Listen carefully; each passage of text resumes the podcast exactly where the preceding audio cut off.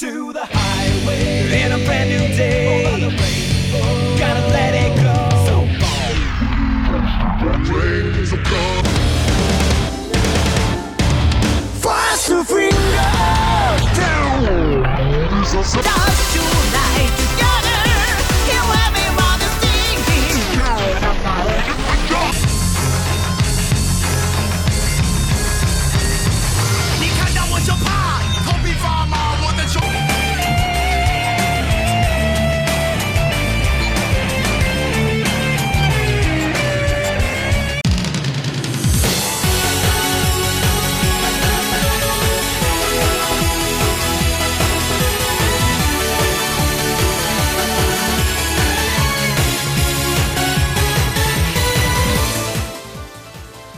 Welcome to this edition of Open the Voice Gate, everybody. I'm your old pal, Iron Mike Spears, and I'm being joined by habitual co host, alum, Joe Lanza's young boy, someone who also put themselves through a ton of writing over the last few weeks about this promotion we love, Case Lowe. Case, how's it going today? I'm well. I'm glad that I have uh, kind of earned back my co-host title because for a while I was just inviting myself on the show whenever I felt like talking about the product. Uh, I feel like I've been on enough recently to where I'm like, no, I'm part of the family again. I'm I'm in this. I might not be on every episode, but I'm I'm a factor in, the, in this podcast, and it's it's good to be back on Open the Voice Gate to discuss Kobe World and what may come of it.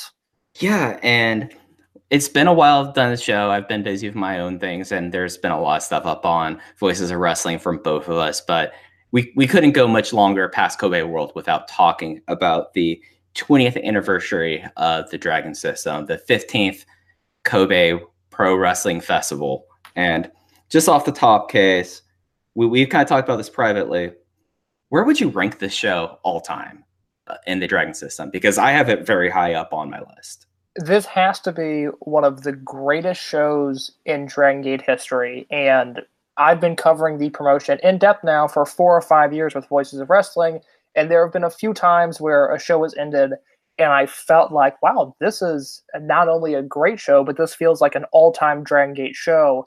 And when this show ended, and Ben K had the belt, and he was cutting his promo in the ring, and the confetti was falling, it was immediately in consideration for not just one of the best shows that this company has ever put on, but perhaps the best show that this company has ever put on, uh, dating back to January 31st, 1999, with you know Toryumon's landing in Japan. So I did some kind of deeper analysis of it. I went onto the Voices of Wrestling forums and posted uh, in the Dragon Gate thread there because I didn't feel like this was necessarily worthy of an article because it would fall more into the listicle category, and we, you know, try for a little bit of a higher brow content on the Voices of Wrestling. Of Uh, but you've got some extended thoughts on the forum that I can go into here, where I've kind of narrowed it down to where it's definitely one of the three best shows that we've ever seen from Dragon Gate. I currently have it at number two. Um, I think Kobe World 2011 was just a hair better. I just I think that show peaked higher, and so I gave that the edge. But Kobe World 2011, Kobe World 2005, and Kobe World 2019 are all in this upper echelon of all-time Dragon Gate shows, which by proxy kind of makes it all-time good wrestling shows. Period. Yeah, I mean, when you walk away from a show that, at least for me personally, I had five matches at four stars or better. And if I rated comedy matches, that probably would have been another four star classic. And you compare it back to how Kobe Worlds have been, especially in recent years, this was definitely a return to form. And it, to me, it's neck and neck with that Kobe World 2011 show, just because of that was in the in the peak of probably the most concentrated feud um, inside the promotion in history, and everything kind of played off of it. You had a great Dreamgate match between Mochizuki and BB Hulk. You had Tozawa and Shingo, and then you had, of course, the Spike Mohicans versus PK1 tag match. So it, it's one of those two. I feel like. Yeah, I think it has to be. And, and this show was one that I had really high expectations going into, and it amazingly not only met those expectations but surpassed them. Which in 2017 and especially 2018, I didn't even have high expectations going into those shows, and then they they merely met them or they were fine shows. I mean, I remember vividly driving home from work the night before Kobe World 2018 And even though I had done an audio preview and had written about it, and you know, this is my company, this is the thing that I care about, and this was their biggest show of the year, kind of just shrugging off the fact that World was the next day, and I looked at it more as an assignment rather than a a uh, privilege to get to watch it. Whereas this year, uh, we really ramped up our coverage, uh, in part due to the English commentary that was going to be available for the show, but also just because we were so excited for this show and it seemed like every match that we had realistic expectations for, uh, they either met those or far surpassed them, and it was just fun to watch. This was one of those rare instances where I think just enough people were watching live in our bubble and discussing the show that I not only have memories of the show, but I have memories of the discourse that was going around during the show and in this small niche hobby that is rare and it is enjoyable when the discourse is was as fun as it was on that night. I think that you brought it up. We should get into it. I know that it has been publicized. I was never planning on doing this. We did assist a little bit to help prep both uh, rich Bocchini and larry dallas for the show but they, as joe has said before we could do all the prep we could. It was for them to perform. And i'm not saying this like my biases out there, my thing out there. This was probably the best first effort for a English commentary from a Japanese promotion that I have ever seen. Would you Yeah, agree was- with me, or, was- or am it- being it was a hyperbolic? No, it was a best case scenario. And again, to just be forward about this and to be honest with what occurred, you know, Mike and I were asked uh, by someone within our website who was approached from or by Larry Dallas to compile notes and research and help them out with a primer set. And that's that's what we did. We just let them know here's the here's the guys, here's their moves, here's bullet points of what you should know about them. And I, you know, I feel like I can speak for Mike here, where we feel like we did a good job compiling those notes and felt like if they took those and studied them, that they would be prepared for the event. But that knowledge only does so well, and you do have to perform. And I can say without any bias that I thought Larry Dallas and Rich Bocchini were really, really good for first-time English commentators commentate commentating a product that I just can't imagine is easy because you've got so many guys, so many moves, so many different things happening, and they were parachuted into the most important show in the company's history. And throughout the show, there were just little things they were hitting on that I was, you know, wondering to see if they were going to mention this or was wondering if they noticed that. And it seemed like each time one of those what ifs came up, they seem to tackle it in an appropriate way. And so for me, the English commentary was a home run. I was actually stunned at how good it was. Yeah, and I think that within the company they were very pleased with how it turned out. We don't have specifics, but it does seem like that there would be some form of English commentary going forward. I don't think at least at this point it's going to be like how Kevin Kelly basically lives in Japan now, but it does seem like that you know throughout the rest of the year I, I think you could look at the big shows and I think it's reasonable to expect that, but I feel like that they hit the big moments and let's call a spade a spade here probably the most difficult match in wrestling to call is the Dragon Gate three way matches. And there were two of them on this show. And for someone like Rich Bocchini, who is a trained broadcaster, he of course was in the WWE system. He's done other sports broadcasting and is now with MLW. I felt like for someone in that role, he handled it exceptionally well and fed to someone like Larry Dallas, who loves the promotion, has been a part of a Dragon Gate affiliate promotion off and on for pretty much his entire career. I feel like that he played that role exceptionally well, and these two guys handled what was an incredibly hard task at hand, and at, at and at a level that I openly said that they did the Western fans proud. Like even for someone like myself, who's been a Dragon Gate fan now for close to 13 years, they knocked it out of the park. Yeah, I completely agree. And I thought they handled themselves uh, very well, both in the booth and then outside. I mean, you know, Larry Dallas is Larry Dallas, and when he does a good job, he will let you know. But I was happy to see just the company being represented in such a positive manner throughout the weekend, where it seemed like Larry and Rich really took their job seriously and then delivered on you know the expectations of I, I wasn't worried um, as to whether or not I would enjoy the English commentary because I knew it wasn't for me. I was afraid that the English commentary might detract from the event. And as it turned out, not only did I enjoy it, but I really think it added to a few matches of just a different experience because other than obviously the Dragon Gate USA catalog, the only times that I had seen Dragon Gate proper matches with English commentary were bonus matches that were included on Dragon Gate USA DVDs in the first year that the company existed, where they would throw on, you know, a random Dreamgate match or a random tag team match, and then Lenny Leonard would do commentary over it, but they would have Lenny do it in a booth in Florida, and it clearly sounded like he wasn't in the arena. It was kind of mixed poorly, and so you didn't really get a good atmosphere for it. So even for me, someone who has watched hours and hours of content and has seen a lot of Dragon Gate in my time, I had seen very, very little of it in English, and it was kind of refreshing to hear the the product called with different voices, and those voices were a positive in this instance. Uh, absolutely. And, you know, they did little things also where they had someone there do the translations for them for the big microphone segments, which, of course, in Dragon Gate are such a huge thing. And I felt that that was something that was essential, especially for, you know, Ben-K's big post match speech for Dragon Kid and Masato Yoshino addressing Ultimo Dragon. I feel like that these were times that you had to have that. And I think Dragon Gate knew what they were getting into with this and in doing this, they put their best foot forward. And I feel like delivered expectations that we could think, okay, it's reasonable for me that when I watched the show live, I watched it all with English because I would just in case, you know, if there was something that came up that I could just like shoot a DM to them and say, okay, here's something like this. But talking to people who like didn't watch it live, they thought that the English commentary was great too. And I've had more people reach out to me over the last week saying, hey, the English commentary brought me into the promotion. How else can I get into it? And you know, for a promotion like Dragon Gate, that's something because usually when people do that, it's it's either the Joe Lanza just dive in a, a, away. This that's the best way to do it. But now you could actually direct to say, okay, here's this, here's that.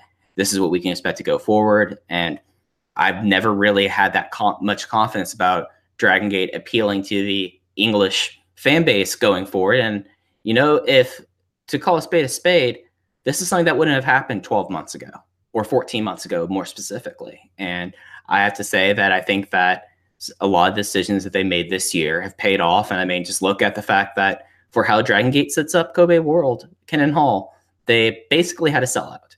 And that's something that I would have not came close to expecting after last year's Kobe World. Yeah, I completely agree. I'm happy with the direction that the company is headed towards. I'm happy with the changes that have been made this year. And I don't know about you, but I think I'm ready to talk about this show in a big picture sense. Yeah, let's get into it. It's been a week since the show was going on, so there's enough coverage, and case has his written review. We're just going to kind of talk broad strokes about the promotion. And to me, there's really two big points to hit on first. And first things first, the ascension of Ben-K as the ace of the new generation. Case, how do you feel that this got pulled off?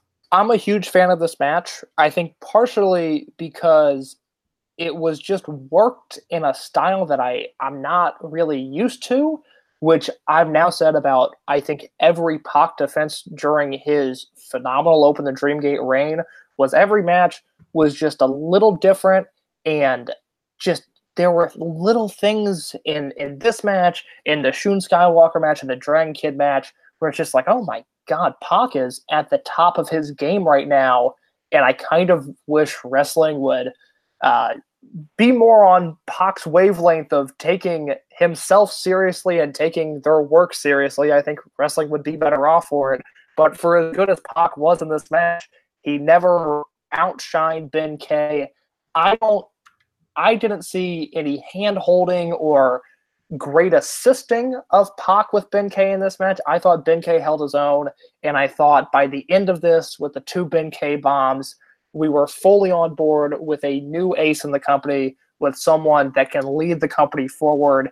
And I'm thrilled with the way it turned out. I've said, uh, I said it on audio, I've written about it.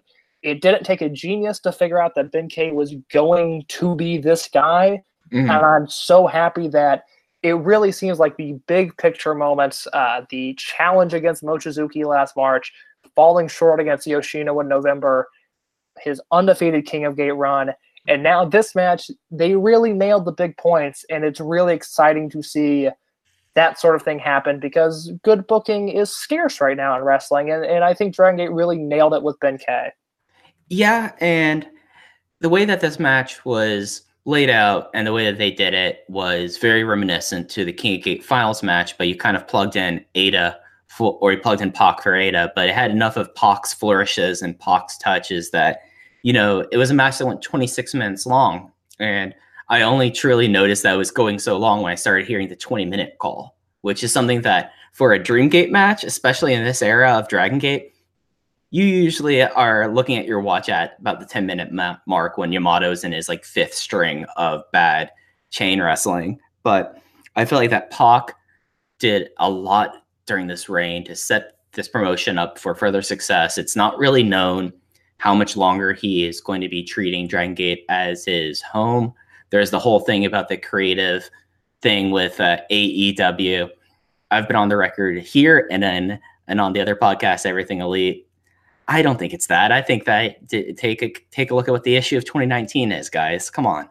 But Pac did an exceptional job during this reign. Each match, as you said, was completely different, and just like the moments from like the fact that they managed to get accidental blood in on the match, and by the end of the match you had like this gash on Ben K's under his eye that was really added something to it. And again, to go back to Larry Dallas and Rich Bocchini, they did a great job of mentioning, like, hey, it's lucky that he got this gash here rather than above the eyebrow, because then you'd have blood getting into the eye. And I thought that was a nice touch. But this was exceptional. The crowd reaction was what you would want to have. Like, I think that was the two things. I think that was the big thing that both of us kind of were like, oh God, how is this going to go with him? How is, is this going to get pulled off? Just because we've seen enough moments in Dragon Gate history where these these budding aces, they win the title, and then it feels completely deflating. But at least in my opinion, I felt like that Ben-K when he when he hit the second Ben-K bomb and he won and he fell back in exhaustion, the crowd in Kobe was inc- incredibly receptive to it, and especially like post match, post promo, everyone was rushing the ring to get a photo with him, and that to me was like the cherry on top of the cake, just saying, okay, they knocked it out of the park with him. Did you have the same kind of feeling, or what were your overall impressions about Ben-K as an ace going forward? Yeah, I, I got that vibe. And I think if you look at some of the prior, and I, I use this with almost air quotes, of these ace coronation Kobe World Dreamgate matches, which I think you can point to Naruki Doi versus CIMA in 2009. I think you can point to CIMA versus Shingo Takagi in 2013, and then Yamato versus Shingo in 2016. Those are matches where you had that opening 10, 15, in the case of CIMA versus Shingo, maybe opening 20 minutes, where it's like, all right, guys, like, big match. I know you I know we're grappling, we're telling stories, but like let's get to it. And this match never really had that vibe. And with the exception of maybe the Yamato versus Shingo match, which I think that match is almost perfect. I just think it's the next 13 months that I struggle with uh, with that Yamato reign. But it just seemed like this Ben-K reign just got off on on the perfect foot, and Pac was the perfect guy to to lose this match. He's he's protected himself and he's protected the company so well. And I want to know from you, and I, I think there's a way to phrase this where Pac is not even really full time with Dragon Gate now. And when or if he commits to All Elite Wrestling, he will more than likely uh, the bulk of his schedule will be with them. Do you think this is the last we see of Pac in a Dragon Gate ring, or do you think he has more on the horizon in the company? Boy, that's a loaded question. I just well, I'll say Yeah. this: it just I, I said from the moment he came back, or when he was at least you know released from WWE, that I never bought the idea that he was going to waltz into New Japan. Although he has the talent to and the Mhm. credibility to, I always felt like Dragon Gate was his home. And even though we've had this amazing title reign that lasted eight months, and he had these five great matches. I still don't feel like this is the end of the line for him. And I think maybe his bridge into another company, if he wants to, will be best of the Super Juniors time next year. But I'm not, I'm still not convinced that Pac was using Dragon Gate as a stepping stone to get elsewhere. I, if, if I was in control of his career, he would be doing Dragon Gate tours when he's wrestling or working British Indies. But I don't get the sense that he's leaving anytime soon. I could be wrong. You know, uh, the Super J Cups in in, the, in America this year, maybe Pac lands there and then does all elite and whatever else. but I've never gotten that vibe. And I think if you know anything about his personality and the way he feels about this company and the way that he's acted in the past year since becoming champion, to me, it's it's not obvious that he's staying, but I would be very surprised if his next move in Japan is with a different company. Yeah, I completely co-sign with that. Uh, you did break up a little bit when you're talking about how long you wanted him to stay with Dragon Gate. So, just if you wanted to just re-mention what you said there. I just, I just, uh, I don't think he's leaving anytime soon. I don't have a timetable on when I think he should exit. I think his his bridge, if he does, if he chooses to do so, is best of the Super Juniors time next year, uh, which he's competed in before in 2012, and that's partially what got him his job with WWE. But I don't look at this as a short term endeavor for him. And uh, I'm not surprised that so many people think it's just a, a, stepping stone to somewhere else. But I think they should think about who this is and what this company means to Pac.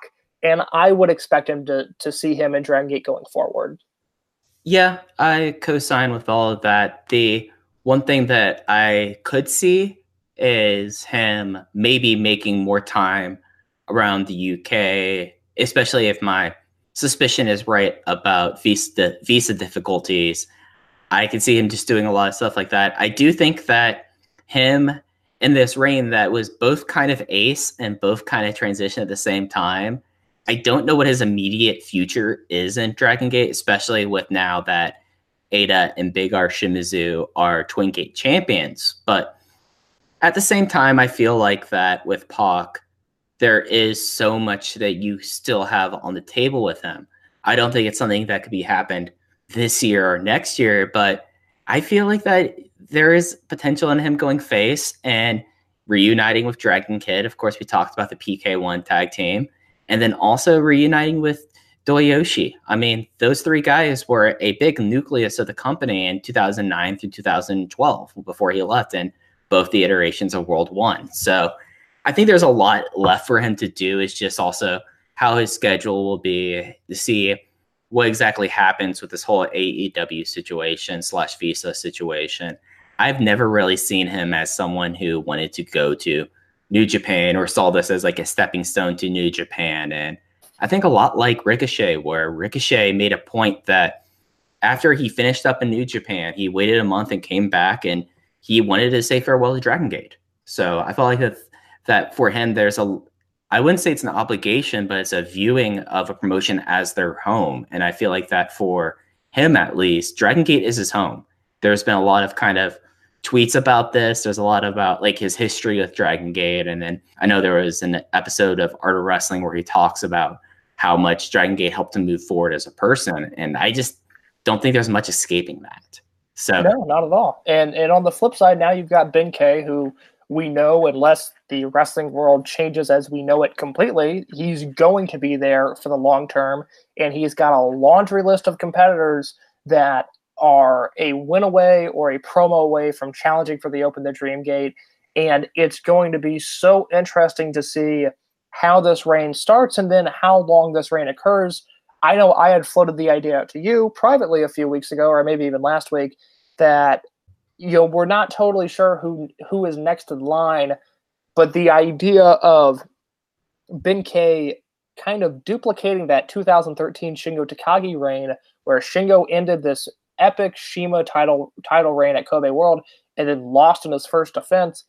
I don't see that happening with Ben K, but it also weirdly wouldn't surprise me if it did. I'll, i think a lot of that depends on who his first challenger is, mm-hmm. and maybe now's the time to speculate on that. I'm afraid that when you look at the upcoming schedule and you you have the announcement that Ultimo Dragon is returning to the company uh, for the August Korakuen Hall show, as well as Dangerous Gate, which if I can find a date on that, that would be phenomenal. Dangerous Gate is August 24th, so you've got two Ultimo Dragon dates in August. I'm afraid that we're going to get a Ben K versus Takashi Yoshida Open the Dream Gate match at Dangerous Gate with Ultimo Dragon doing something in the main event. Do you am I crazy for that, or does that seem like a realistic possibility? It's something that I would be lying if I said that that thought hasn't crossed my mind. You know, the, like that's like my worst case scenario in a lot of ways, and I know that Yoshida is a controversial person amongst Western fans. Some people have this unrealistic view of the guy. Whereas I feel like the two of us are like, okay, he's fine in his role, but we don't need to have any more rehashes of his Dreamgate title defense or title attempts. Uh, I, I think with this kind of plays into Ultimo as well as you said.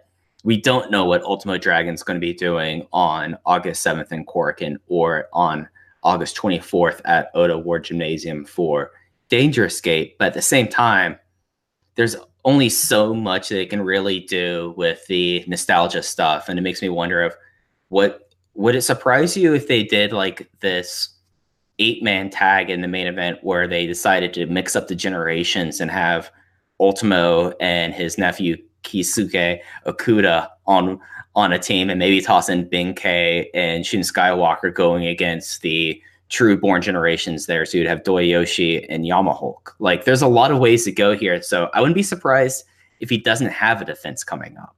Just And- because of And I would be okay with that. I think that is a much better idea than trotting Yoshida at Dangerous Gate. And if that's your worst case scenario, removing Ultimo Dragon from the picture, do you have a best case scenario for his first defense?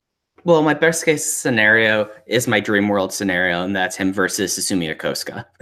Well, that would be that would be phenomenal. Um, yeah, but unfortunately, I think he, he owns the Brave Gate title. I don't know if that's going to happen, but I mean, fantasy booking. If we're throwing the throwing that in TEW or EWR, uh, I'll take that. Yeah, but so like that's my absolute fantasy upon fantasy booking. But realistically, I just like look up and down the show and knowing the kind of show that they had there at Dangerous Gate historically, you know, I wouldn't Doi is someone that's always on the precipice and he's seen as Mr. Oda City Gymnasium. So I couldn't be I wouldn't be surprised if he gets a first defense there.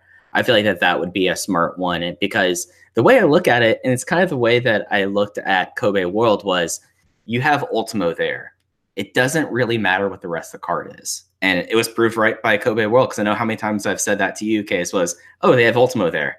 It's going to be fine. Yeah, doesn't matter. You could, I mean, the rumored main event was Pac versus Eita for a while, Mhm. and that was when Ultimo wasn't confirmed, but we had heard there were talks there, and we go, well, Pac versus Eita doesn't sound good, but it doesn't really matter because Ultimo's on the show. Right. So there's a lot of options, I feel like. And, you know, the one person that, because there's a little bit of a scuttlebutt of relationship being built up there, now we're, we're in a place that they, that WWE has met with Dragon Gate a couple times now. Could you see Tozawa come back in that role? Because that seems like a kind of thing that you could just shoot off at, at your hip. It's going to be a one time match. Who knows when Tozawa is ever going to be back permanently? So why not get your guy over there as well? I don't see any scenario where Tozawa and Ben K are in the same ring together unless Akira Tozawa is back in the company full time, which, and I don't mm-hmm. think I'm speaking out of line here, may be a possibility by the end of 2019. By no means confirmed, uh, but we have speculated for a long time that the original cruiserweight deals were for three years, starting in October 2016 and it will be October 2019 shortly. And while we don't know anything, it wouldn't shock either of us if Mhm. Akira Tozawa came back to the company full time. And I think then, by all means, you have Ben K versus Akira Tozawa as a story you can run with, with multiple variations, with multiple stories intertwined. But I don't see Tozawa. I don't see Tozawa coming back to Dragon Gate unless it is him wrestling there full time. That's fair. That was just something that just kind of popped in my head that I wanted to flow out throw out there. But it's going to be interesting, at least for this next month. There's a bunch of shows. They have a rare double shot in Fukuoka. They have a uh. They, have the Korakuen that we've mentioned. They're actually having the uh, Naruki Doi homecoming match in Nara, which is something that for me personally, I'm super excited for. And then their usual stops before they get to Oda Gymnasium. It's going to be for those who just signed up for Dragon Gate Network. You're going to be getting a lot of shows over the next month, and it's probably worth saying that I know that the Twitter account mentioned this. All these shows stay up for approximately seven days, and then they're taken down and put back up after they are done airing on their cable network, GAORA TV. So, just wanted to get that out there because I've had people ask me that. That's going to be the deal, but it's going to be interesting to see how they set up these two cards now that it's so heavy loaded. I mean, this was a show that had the specter of Ultimo Dragon all over it. And it's probably something worth getting into right now because he's going to be a, a big fixture on these shows in August. So, Case, how bizarre and the same time awesome in the literal, literal definition of being contained with awe was Ultimo Dragon making his first ever appearance in Dragon Gate 15 years, two weeks, and three days after the end of Toryumon Japan. It was surreal. And it was something that when Dragon Gate announced in December that they were doing 20th anniversary celebration matches, that was the first time that I had ever realistically considered the idea of Ultimo coming back. And even then, it was something that I merely toyed with, thought about, and thought, eh, that's probably not going to happen. And you flash forward to July, and you have the biggest show in the company's history, and it's built around Ultimo making his debut. And you know, I'm someone who only has so much perspective on it. I started following the company a decade after they split from Ultimo. I was not there in real time, but you know, I, I, I know what I know, and I can you know understand the drama that built up to it and everything that came out of it. But seeing him come down the ramp and seeing him tagging with Dragon Kid and Masato Yoshino, who just seemed thrilled to be in there.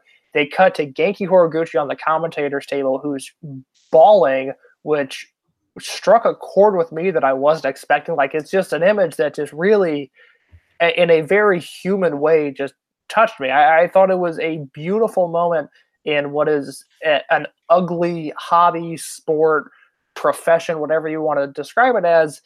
This was just a very nice moment, and I'm glad we got it. And you know, there are certain things that have been sacrificed along the way. We no longer have CIMA in the company. CIMA was nowhere to be found on this show. He was scrubbed out of video packages, and it's a shame that El Lindaman is probably never going to wrestle for the Open the Dreamgate title, or that T Hawk is never going to find the confidence to lead this company the way that they wanted them to.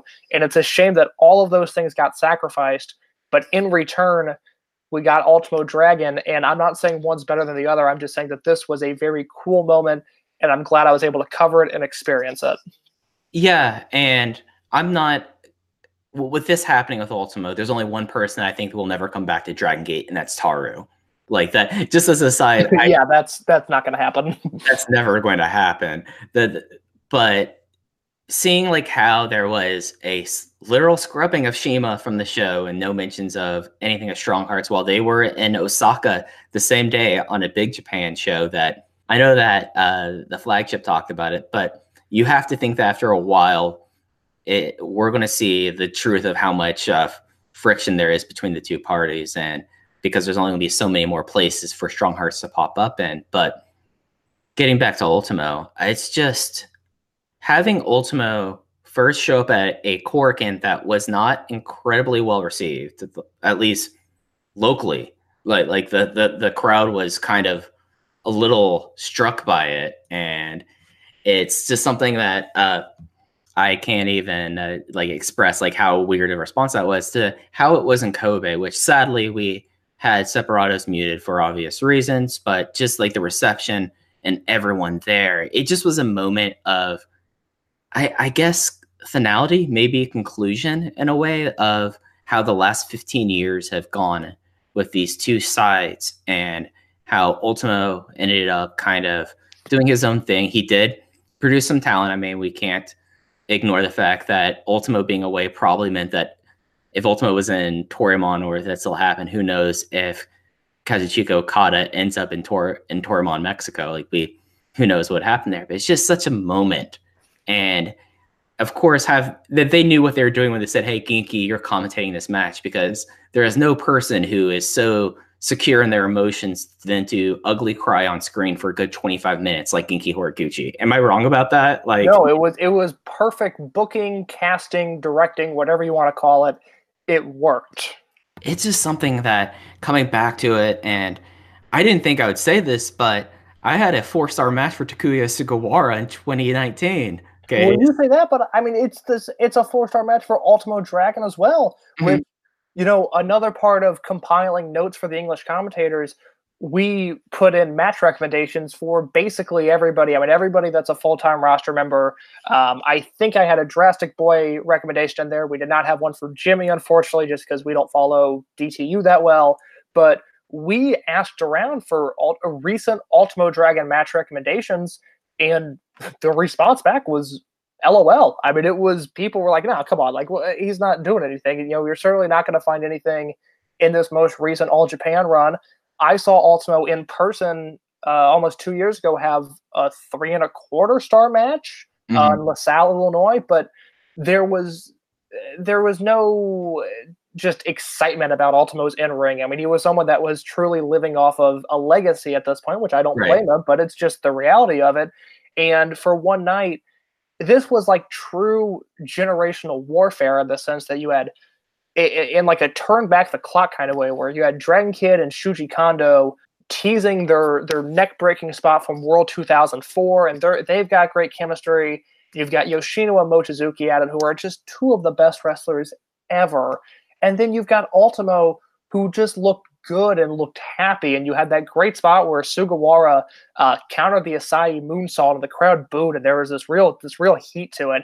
Everything about this match worked on a level that I was never expecting, but there was a sense of closure to it and it was a truly truly good feel good moment and and it was awesome to see. I never imagined this match would have come across as well as it did.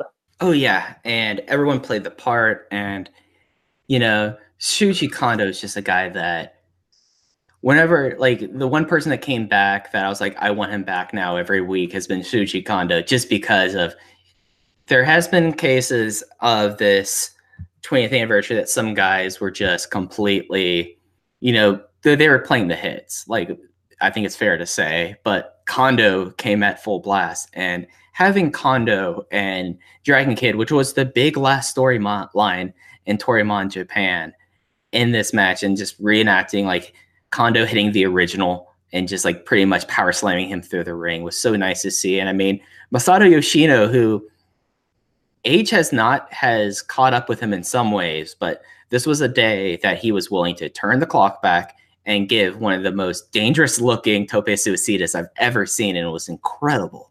And it just like the, the the only thing that like I can describe this match was I I got a warm feeling from this match, and you don't often get warm feelings in wrestling, but this made you feel like that there was resolution, that everyone genuinely grew from being teenagers. I mean, CIMA, when he debuted in Toryumon, Mexico, was 18 years old. So this was 22 years later for him. But for some of these guys, that I mean, Genki Horiguchi was basically straight out of high school when he went there, and now he they've had these 15 years of history that they were all able to grow up, and then now we have Ultimo Dragon back, the principal of the the Dragon system back in the ring, and it's just I just came away with this with with like a nice warm nostalgia feeling that you don't get often in wrestling, and it was so nice to have. Absolutely. The that was were kind of the, the big moments of the show were of course around Ben-K and Ultimo. I'd be remiss if we did not get a chance to talk about the surprise match on the show because the week of the show we were putting together our preview for Voices of Wrestling and everyone kind of noticed that there were some people who were missing from the showcase and little did we know that we would get, I think on Wednesday, on Wednesday, announced a special singles match between KZ and Shun Skywalker. And this was a match that lived up to every expectation in my mind and left me wanting more. And we had probably the coolest entrance in wrestling this year with KZ.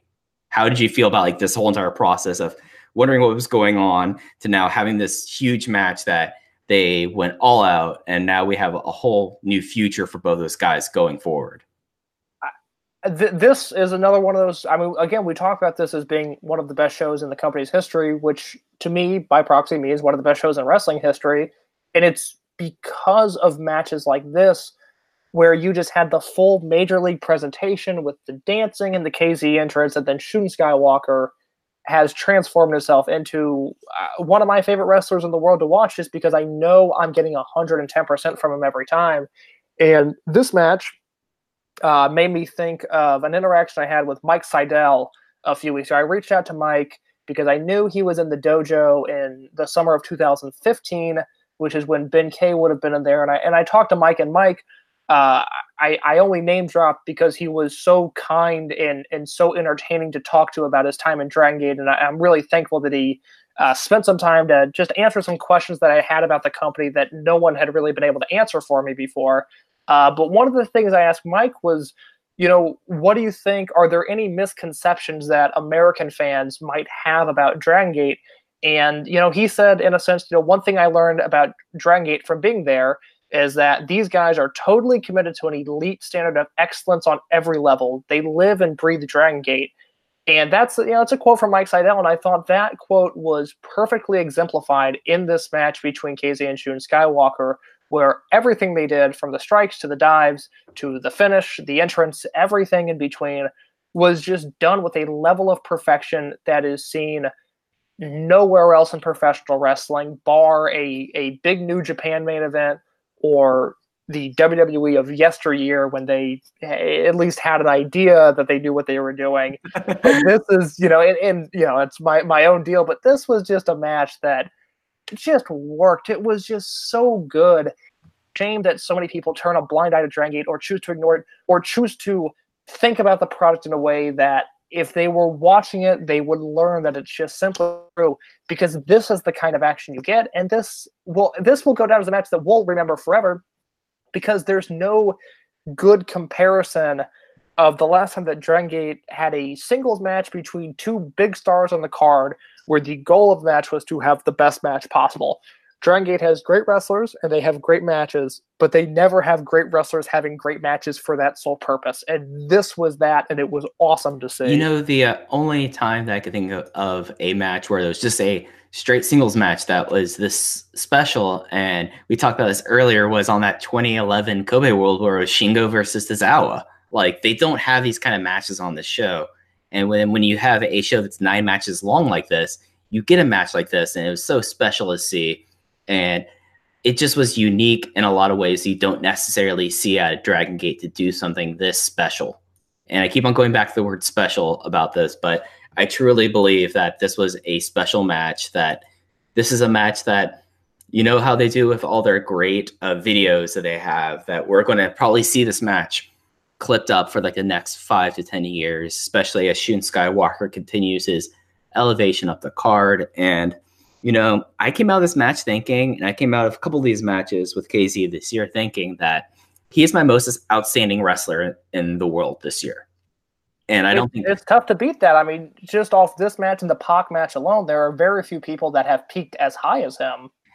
And, and here's the thing: with the exception of that Pac match, I can name like three other great KZ matches where he performed at this level he left things on the table because he knew that he could come back and have a better match with Ben-K. Like, I don't think this was the best KZ Shun Skywalker match, but for 13 minutes, it was an exceptional KZ and Shun Skywalker match, you know? So it was it was something special and incredible. And it was a very nice surprise and we got a great entrance. And you know Susumu Yokosuka was able to sit this one out which probably was a 20th anniversary present to himself in a lot of ways. They didn't have to dance out there but it was just such a nice match to have. Uh, were there any other big matches on the show you wanted to touch on? The only other thing that I wanted to mention was the uh, the opener, which was uh, a clusterfest of eight guys, but it, it involved Keisuke Okuda, who just continues to impress me because when he first came into the company, he's this guy who's wrestled on the Inoki IGF shows and had done some shooter stuff in DDT. And all I really knew about him was that he was friends with Ben K and that the people that had watched him were excited, albeit a little confused as to why he was wrestling in Dragon Gate. And his luster has gone from here's this cool guy doing MMA moves in Dragon Gate, which we don't really see, so it's cool, to now he is a member of the uh, Mochizuki Dojo, which I think uh, says a lot about where he'll be working, at least for the extended future, that it looks like he'll be staying in this company. But everything he does is entertaining to me now. And his house show matches are now must watch to me. Everything that Okuda does in Dragon Gate from here on out, and I and you know I watch almost every match. Uh, Mike is a completist who will torture himself watching these bad Takashi Yoshida uh, Kobe Sanbo Hall seven minute matches that are just bad. Nobody wants to watch them. Mike's going to watch those. If I see a house show that I'm not watching live, I take a look at that match listing. I can pretty much tell I'm going to be skipping matches one through three just on a gut feeling. I've watched enough Dragon Gate to know eh, these aren't really worth my time and they aren't worth anybody's time. But if Okuda's in there now, I have to watch it because he is just different and is special. We keep on throwing that word around there, and it's not that we're these fanboys for the company. I mean, we've come on the show and talked about how unhappy we are. I stopped doing this show for a long time because I was so unhappy with the product and I didn't want to spend two hours talking about how much I didn't like the way things were going on. But this was a show where it just seemed like everything added up, everything worked, and now we've got this Keisuke Okuda guy who just is a breath of fresh air in a company that already feels fresh. And I just wanted to throw him out there as just someone to keep your eyes on because we've got all this great movement at the top of the card with Pac and Eita and Ben K and Shun Skywalker. But underneath, there's some talent there, and it's just exciting, and it's nice to feel this way about Dragon Gate after we went really 18 months of kind of bouncing between uh, hopeful and bleakness and misery and you know kind of some forced joy at times to now have a top to bottom show that was this good. It was awesome to see. Yeah, and someone like Okuda who like he, he did a, top rope triangle in this match. That It's was my just favorite move. It's I, I that's the that's why I brought him up. Was it's this top rope triangle that like it- it's gonna kill somebody. I mean, it's so dangerous, but it looks so awesome, and I hope he continues to do it. the one person I hope never takes that move is poor UT with his collarbone the way oh it my goodness! And and UT will do it, and he'll purposely land on his neck. I mean, it's that, that you know what? That's my new most anticipated match. If we can get Keisuke Okuda versus UT on a blood sport show, uh, uh, to quote George Costanza, I am down. I just love like you're, we're talking a little bit about the uh, undercard. Like when you bring up Okuda, he already has storylines with Hyo Watanabe not being happy with him joining the dojo, and Bo and the fact that Okuda lost his match because it because Dragon Dia ate the Hikaru no Wa because that was what was going to happen in that match. Let's be honest. But Hyo Watanabe was able to defeat a returning BB Hulk in a uh, natural vibes team and now you have like this innate storyline that we're getting some friction in this group and you have Hyo Watanabe who's I know that I am the Hyo Watanabe fanboy. I wear that very proudly, but I feel like that this is a guy who had a couple of wilderness years and he's getting it together now and that just that match is salivating to me just to see what could happen there. And then you also have things where what might happen with like Susumu Yokosuka, who I talked earlier about how KZ is my most uh, is is my most outstanding wrestler. Susumu had a week this year where he had exceptional matches with UT, Eita, and Yuki Yoshioka. What happens when these younger guys try to go for the Brave Gate now that's held by Susumu Yokosuka? I'm so excited by these possibilities. And, you know, you, you're right. Like, there were times that sadly this show was kind of like a misery circle where we all were going like, well, this happened, and we had to sit through more of Shingo Takagi and Ryo Saito Oof, or boy. uh, or Eita and Dragon Kid, but this is a show that my suspicions were okay.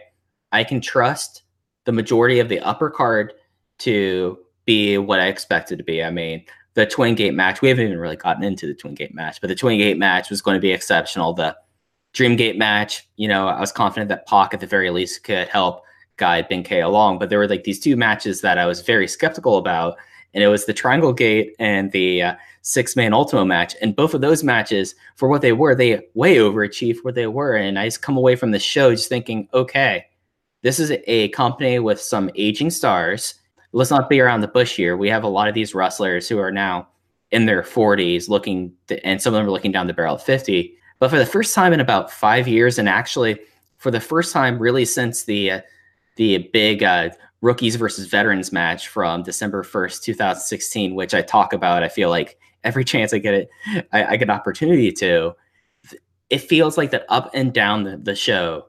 You, I look at people in, in this promotion. I'm like, okay, I'm excited to see what would happen if, what if DTU Jimmy sticks around? What can he get up to? Jason Lee has been so great on the on the lower card for so long. What happens if he gets another Brave Gate shot? And it's just going up and down this this show, and I'm just get so excited about what the rest of 2019 can be for this company because I don't really like putting this label on it because I feel like I've been burned so many times before. But this is a company that finally has some significant, significant momentum, and with some of the goals that they've that they've now publicly stated for the future, this is the time for them to have this momentum. And I'm excited to see like what this loaded August and September show as we're really getting into the hot season for Dragon Gate's year. Well, let's let's mention what, what you just hinted at there. Uh, you know, we're about an hour into the show. Uh, you know, we, we didn't want to go super long, but we kind of wanted to look towards the future of the company a little Right. bit. Will you at least say what was rumored or what was out there that we could discuss the uh, the implausibility of that? Okay, so on the 22nd, I want to say, but it, it was soon after Kobe World.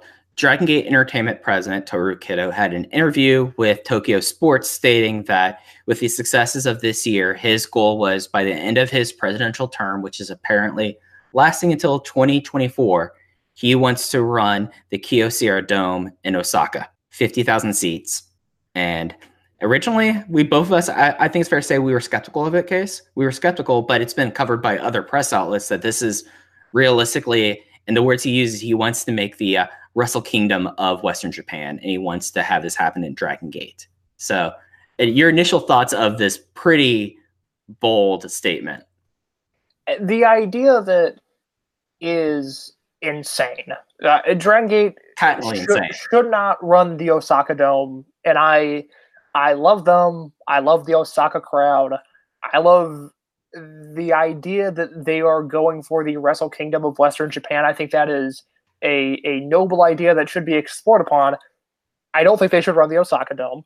Um, the the biggest Osaka Dome show that I'm aware of is the May third, 1997 show, uh, which has the Shinya Hashimoto versus Naoya Ogawa uh, TKO main event.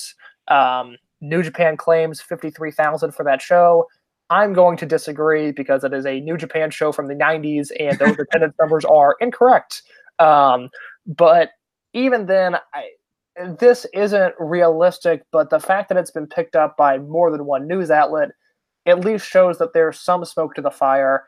And I think it should be mentioned that, you know, maybe Dragon Gate really wants to go big. And maybe with Ultimo, you know, it's going to be diminishing returns each time but he's now a special attraction draw that they have that they previously did not have unless you wanted to count the legends that were in the Stalker Ichikawa comedy matches. They've never really had somebody they can go to on a part-time basis and say, "Can you help us pop this house? Can you help us do a number here?" And maybe that's Ultimo's role in the future.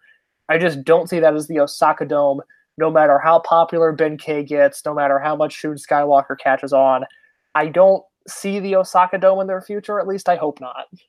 And it's worth saying that originally this was in Tokyo Sports. That's often been used as a promoting Angles newspaper. It got picked up by Yahoo, so it's realistic. And before this year, about 2018, talking to people within the company, there was the general idea of, oh, it's a 20th anniversary. They were always going to do something big for the 20th anniversary this year.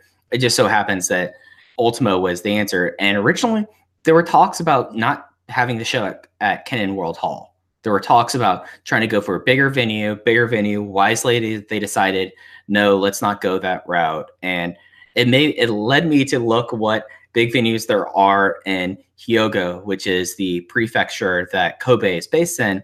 And it's a pretty big jump. There is no like Budokan level buildings. There is no Osaka-jo Hall. So I think like that. I'm confident to say that running the Kyocera Dome, preposterous idea.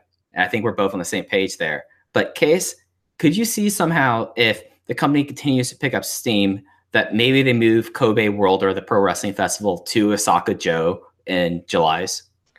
It's it's a concept that I'm not against. Um, I I would find it to be very odd because it is branded as you know Kobe World Pro Wrestling Festival, and there's just something about that building that I think, whether it was intentional or not, they've that that building and Dragon Gate has racked up a lot of cachet with me, and I now feel like oh, when you know, it it feels like a big show, and I like that there's it's a homecoming of sorts.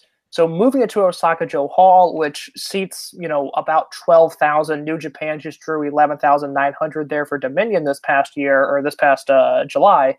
Um, it's realistic, I would say. I mean, from what we know, it wouldn't shock me if that news came out next spring that they're going to move away from Kobe World Hall. But I also, I don't think it's likely. But I'm okay with the idea of them trying these bigger shows and maybe opening up the doors a little bit to either more Western wrestlers, more native wrestlers that have maybe never been in the company. Um, I don't think it's happening anytime soon, but at some point, even if it's 10 years down the line, you have to think there's a strong hearts invasion angle that's at play. Again, I wouldn't count on it for at least the next year, but crazier things have happened. I mean, we just saw Ultimo Dragon wrestle in Dragon Gate, but I'm I'm intrigued by the idea of bigger building expansion just because if you follow Dragon Gate for any ex- extended period of time, it's uh, Kobe Sanbo Hall is the small Kobe arena. They run the five big shows in the same five arenas every year. Uh, you know, they moved from Hakata Star Lanes to a smaller Fukuoka building because they had to. But there's, other than their Sumo Hall attempt in 2010, there's never been any big change in the schedule since the five pay per view format was introduced. So I'm intrigued by them changing it up just because I'm intrigued by the shakeup. But I don't see even Osaka-jo Hall happening unless they have an ace up their sleeve and they have something that they're going to test out or try out, or they have some uh, big angle that kind of transcends the Dragon Gate fan base that they can, you know, attract the more mainstream pro wrestling fan in Japan. I don't see it happening, but I'm open to the idea of it. Now, we mentioned that like they have had these five shows forever. And then for newer fans, because this might be your first episode, if so, hi, feel free to tweet at either of us. I feel like we're more than welcome to help you out with this. When we talk about five shows, they are Dead or Alive, which is always in Nagoya in May, like usually around Golden Week. So this year was on the 6th, but it's around 5th or 6th. Uh, Kobe, what we call Kobe World, its technical name is the Kobe Pro Wrestling Festival at Kinen Hall, which is usually around the third or fourth week of July. Then there's Dangerous Gate, which is usually at the tail end of Oct- of August in in Ota City Gym. That's their biggest venue they run in Tokyo. They are not a Tokyo company. They run their 14 shows in Tokyo each year, and that's it. And then there is the the there is Gate of Destiny in Osaka, Edion One, and then Final Gate at Fukuoka. Is it I always get this wrong. It's Fukuoka Prefectorial Gym, right? I believe so. Yeah. And then there's a tier below that, and one of those shows is on the horizon. And the first ones of those are always the Champion Gate doubleheader at Osaka 2 in the beginning, at the end of February, beginning of March. And then at the end of end of March, there's Memorial Gate in Wakayama. It's kind of changed. It used to be a bot show for a local Wakayama TV station, but now they have these shows up there. And then most recently last year, we started to have the Sendai Sun Plaza shows, which is the Gate of Origin, which is around the 1st of September.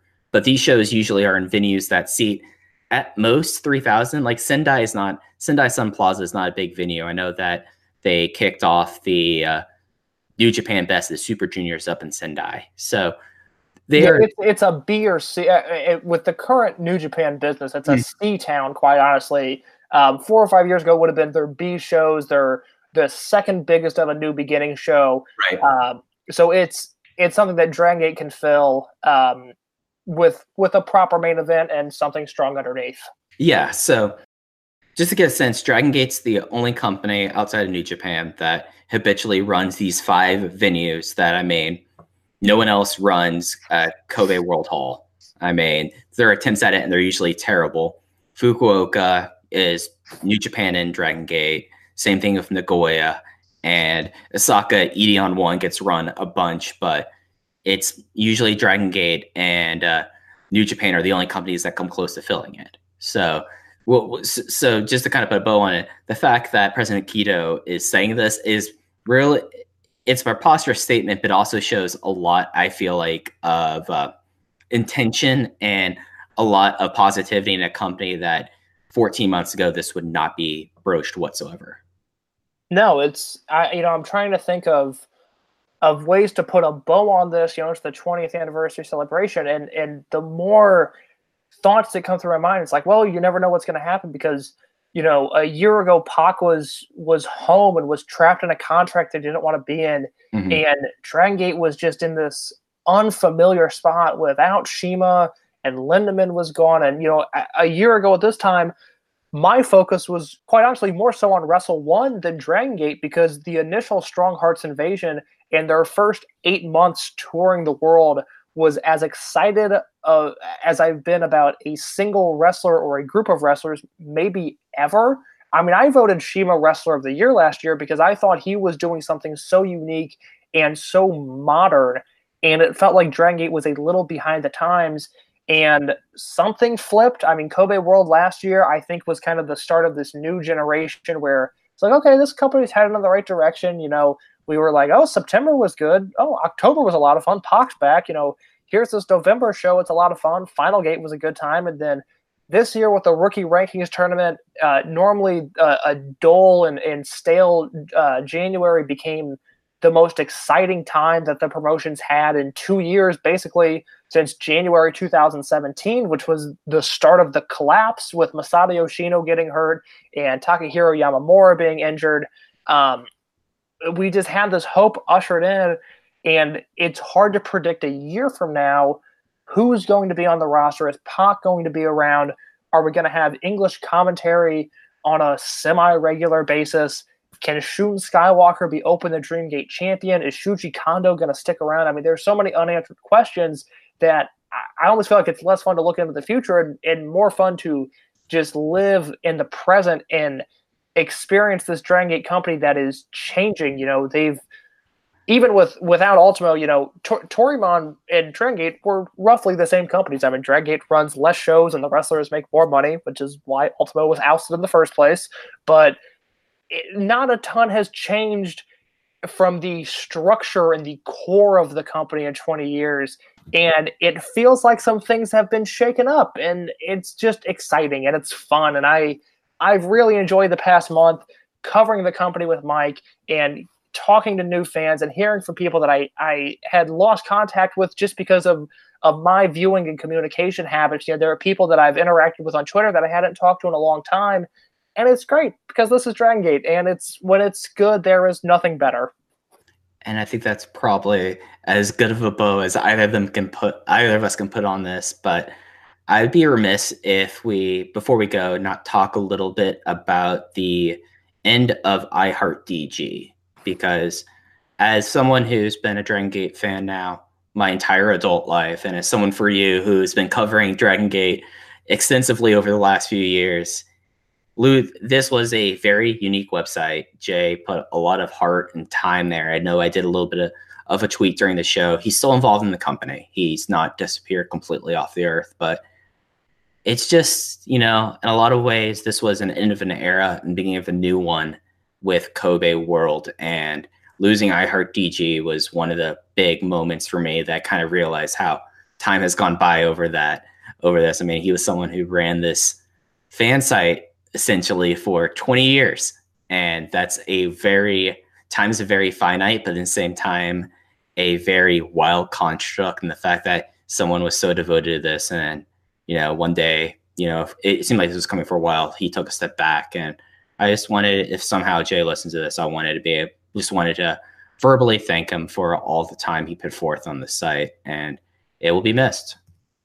Absolutely. Um, just a, a quick just thought on that. I mean, I remember getting into the promotion summer of 2013, um, and then really, really diving in around the start of 2014, and just spending time on his website because that's uh, kind of one of the beauties of the internet is if you if you look at stuff long enough and you dig deep enough there's not a lot of information that isn't out there and for whatever reason you know some people use that information for for medical purposes and they they help people and people acquire new skills and new talents um, i cared about the 2009 dragon gate schedule and what was going on in the summer of 2010 and, and what was affected by this and that and jay and his website were what i turned to and i for a long time religiously read the website literally every single day so I could learn something new.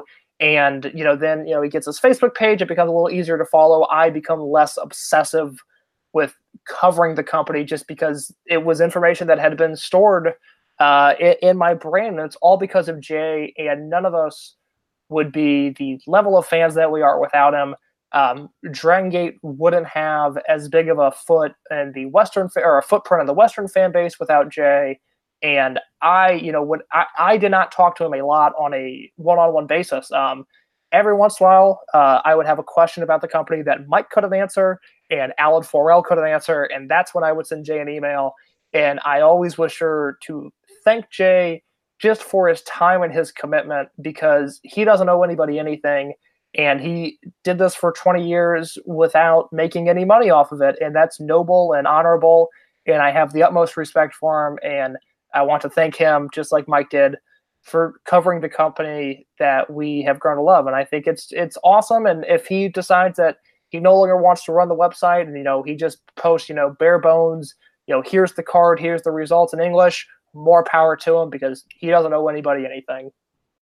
Yeah, I mean that's the best thing I think I say is that he, in a lot of way, was the uh, Dragon Gate Godfather, and you know he's still involved. He still posts stuff, and I just felt like we should take some time to thank him, and we'll try to do our best in his honor going forward. But it, it was a loss, but not to did not want to kind of end the show on a downer, especially after how exciting Kobe World and the rest of 2019 looks like to be in Dragon Gate. So, Case, do you have anything big coming up on your plans?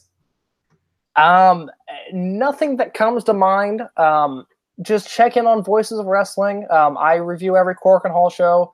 I review all the big shows. If you're a new fan and you're not entirely sure what to watch, when to watch it, match recommendations. Uh, between myself and Mike, I'm at underscore in your case on Twitter, and Mike is at Fuji Heya with two eyes, uh, like Don Fuji we typically watch the the lesser shows, you know, the Kobe Sanbo Halls and the Fukuoka shows. Um, we try to watch them as quickly as we can, and now I'm going to make a purpose of tweeting out match recommendations and letting newer fans know what's worth checking out. Um, so so be locked in on my Twitter and be checking that for when shows start up in early August again. Um, but I'm just excited to be covering a company that I'm once again excited about. Uh, all of my stuff is either at voicesofwrestling.com or uh, every once in a while, Alan Forel will invite me on the Pro Rest Paradise podcast, which is on the PW Torch podcasting network. And I love Alan. I think he's a, an amazing human, quite honestly. Um, Mhm.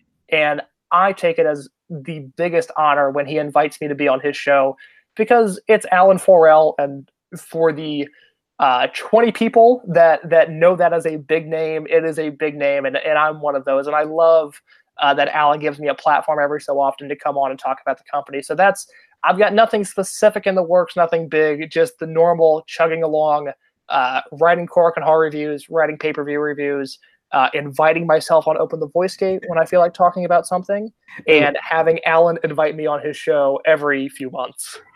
the way I kind of look at it, Case, is you're a young man at college. Sometimes over breaks, you come back home. And when you come back home, we record and we talk about it. So it's less that you invite yourself back on. It's more of that, you know, you're on, you're on break. You want to come on, talk with your old friend, and you want to talk about Dragon Gate stuff. So, and I hope to record with you a lot more in the future. Uh, one thing about my Twitter account, I do have a list of match recommendations as a pinned tweet.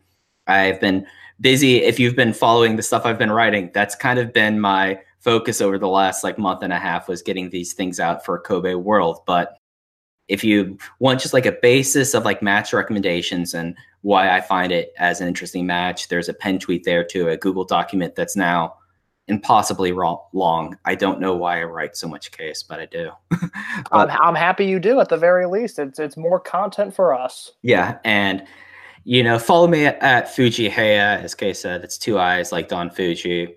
My DMs are open if you have Dragon Gate questions, and I'm more than willing to help you out. And you know, follow us the uh, Twitter account for the uh, show at Open Voice Gate. And if you get a chance, please rate and review us on the podcast platform of your choice. But you know, until next time, and- and hopefully it won't be too long. Thank you all for listening, and we'll see you next time.